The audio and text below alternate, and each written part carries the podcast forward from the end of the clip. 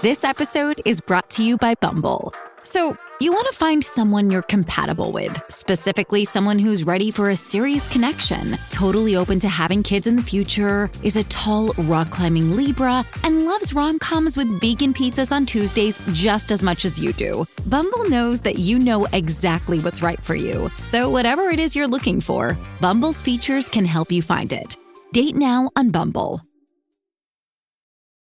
This episode is brought to you by Paramount Plus. Get in, loser! Mean Girls is now streaming on Paramount Plus. Join Cady Heron as she meets the plastics in Tina Fey's new twist on the modern classic. Get ready for more of the rumors, backstabbing, and jokes you loved from the original movie with some fetch surprises. Rated PG 13. Wear pink and head to ParamountPlus.com to try it free.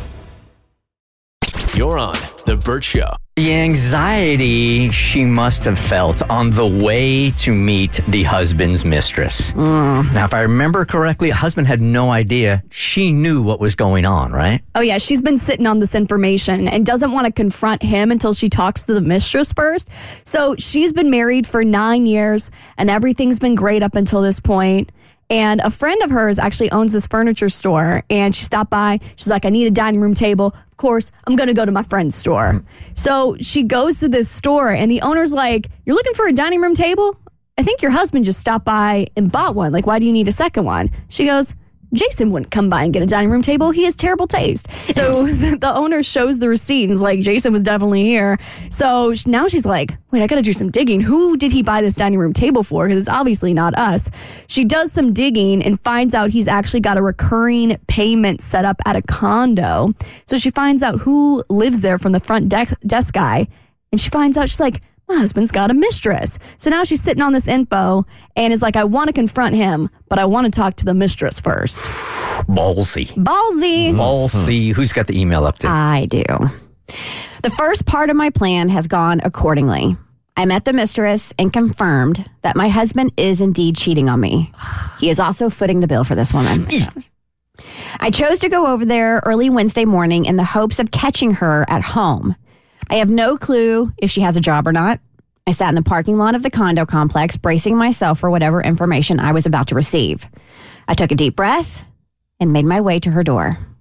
There was a moment of hesitation before I knocked on the door, but she has a ring doorbell, and I was like, well, I'm on camera. Let's go through with this. Uh-huh. She came to the door and asked who it was. I don't blame her for being cautious. I said my name, followed with blank's wife.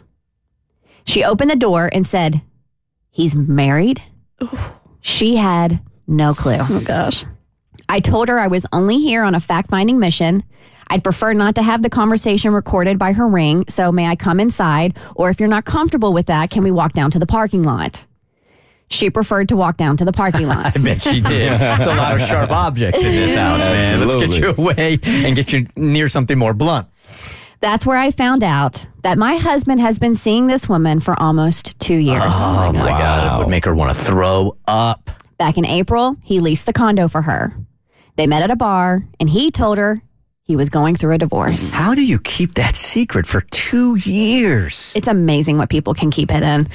I stood and listened and was surprisingly calm. I think because I already knew what she was telling me. She was merely confirming all my suspicions. She was having a more difficult time with the fact he was married. We ended up standing in the parking lot talking for almost an hour. I prefer not to share every detail. Now, what's next?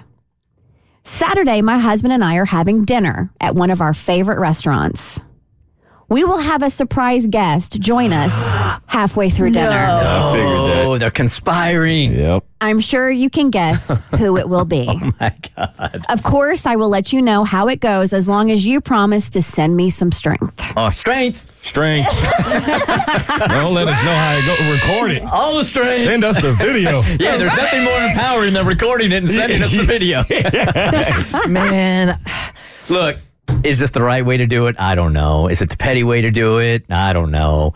I couldn't even imagine. I, I feel like we have had this on the show before where it never really goes the way that they think it's going to go. I, I don't think I don't think you can predict. I think go, doing something like this, you have to go in with zero expectations. Your And you- life, walking out of there with your life Yeah. is your only expectation. and just and be prepared for the absolute worst. It sounds like to me there's no coming back from this. Like this is done.